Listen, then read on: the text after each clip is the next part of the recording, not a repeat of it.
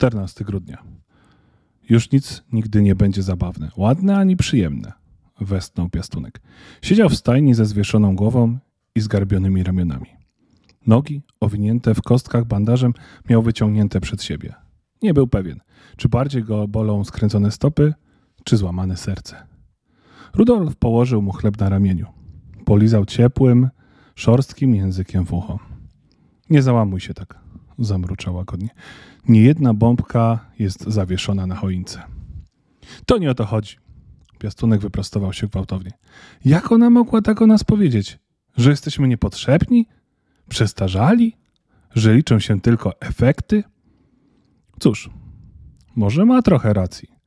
Przyznał cicho Renifer i aż się uśmiechnął, widząc urażoną minę piastunka. Nie mówię oczywiście o tobie, dodał szybko, ale ja nie robię się coraz młodszy. Mam kłopoty z kopytkiem. Nie jestem taki szybki jak kiedyś. Może naprawdę powinienem odejść, aby nie sprawiać kłopotów świętemu Mikołajowi? Nie! Piastunek krzyknął tak gwałtownie, że renifery niezajadające siano w sąsiednich boksach podniosły głowy ze zdziwieniem. Nie! Jesteś moim najlepszym przyjacielem. Co ja bym bez ciebie zrobił? Świat się zmienia. My też się zmieniamy. Trzeba się do tego przygotować. Może świat się zmienia, ale przecież nie my. Nie święty Mikołaj, nie elfy i nie jego ulubione renifery. To musi trwać. Rudolf westchnął. Piestonku, może lśniąca ma rację? Trzeba zrobić miejsce dla postępu. Tradycje też się zmieniają. Może za kilka lat święty Mikołaj będzie się kojarzył dzieciom nie z saniami zaprzysiężonymi w renifery, a czerwoną ciężarówką, czy chociażby ekspresowym pociągiem polarnym? Czy to byłoby złe? Nie wiem. Dla mnie byłoby. Piastunek chwycił kulę, wstał z trudem i podpierając się pokuśtykał do wyjścia ze stajni. Odwrócił się przed drzwiami. Jeśli ty odejdziesz, to ja idę z tobą. Nie mam zamiaru przekwalifikowywać się na mechanika i zajmować się silnikiem ciężarówki. Albo czyścić felk lub zmieniać opon. A co z twoimi przyjaciółmi, święty Mikołaj?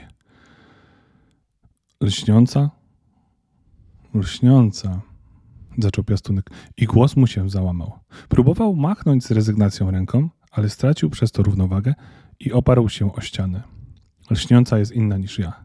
Żyje w innym świecie i niech tak zostanie. Drzwi do stajni otworzyły się gwałtownie, o mało co nie uderzając piastunka.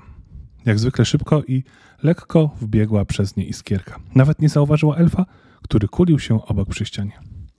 Gdzie on jest? zapytała z niepokojem. Znowu gdzieś poszedł? Nie powinien nadwyrężać sobie tych nóg, bo nigdy nie wyleczy kostek. Przyniosłam mu coś do jedzenia. To bardzo miło z twojej strony, powiedział z godnością piastunek, próbując nonszalancko opierać się na kulach i wyglądać, jakby nic go nie bolało. Ale naprawdę, moja droga, nie jestem dzieckiem i sam potrafię zadbać o siebie. Jasne, prychnęła iskierka. Ty to może potrafisz dbać o renifery, ale o siebie już niekoniecznie. Gdyby nie ja, to nie, jada, nie dojadałbyś, nie odpoczywałbyś. Co się dzieje? Spojrzała na elfa przenikliwie. Piastunek zarumienił się. A tam takie sprawy, nic ważnego. Dowiedzieliśmy się, że jesteśmy zbędni. Zostaniemy zastąpieni przez wielką ciężarówkę. Powiedział bez ogródek Rudolf. Lepiej szukaj sobie nowej pracy. Co? Iskierka z wrażenia aż przysiadła na kupce słomy. O niedoczekanie ich. Ja na to nie pozwolę. To na pewno pomysł tej całej lśniącej. Od samego początku mi się nie podobała. Taka z niej zimna iskierko, przerwał jej ostrzegawczo piastunek i Rudolf jednym głosem. Zimna królowa lodu. I cóż z tego? Jeśli święty Mikołaj będzie chciał rozwodzić prezenty ciężarówką czy nawet promem kosmicznym, to co my możemy? Nic nie możemy. Powiedział zrezygnowanym tonem piastunek. Rudolf już myśli o odejściu. A to się jeszcze okaże, czy nic nie mogę zrobić. Powiedziała mściwym tonem iskierka i zakręciwszy się jak fryga, wypadła ze stajni. Rudolf i Piastunek zostali sami. Renifery musiały wyczuć negatywne emocje, bo prychały i poruszały rozdrzami, wyciągając niespokojnie powietrze. Chodź, zjesz coś, powiedział łagodnym tonem Rudolf.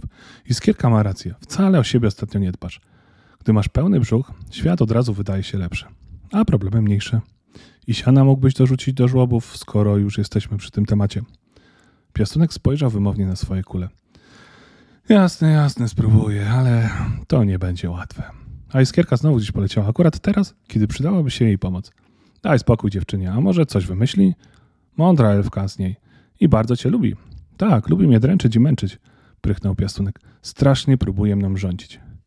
Ech, czasem wy, elfy, to jesteście mniej domyślni od reniferów. Wesnął Rudolf i zajął się chrupaniem siana, które piastunek z wysiłkiem nałożył do żłobu.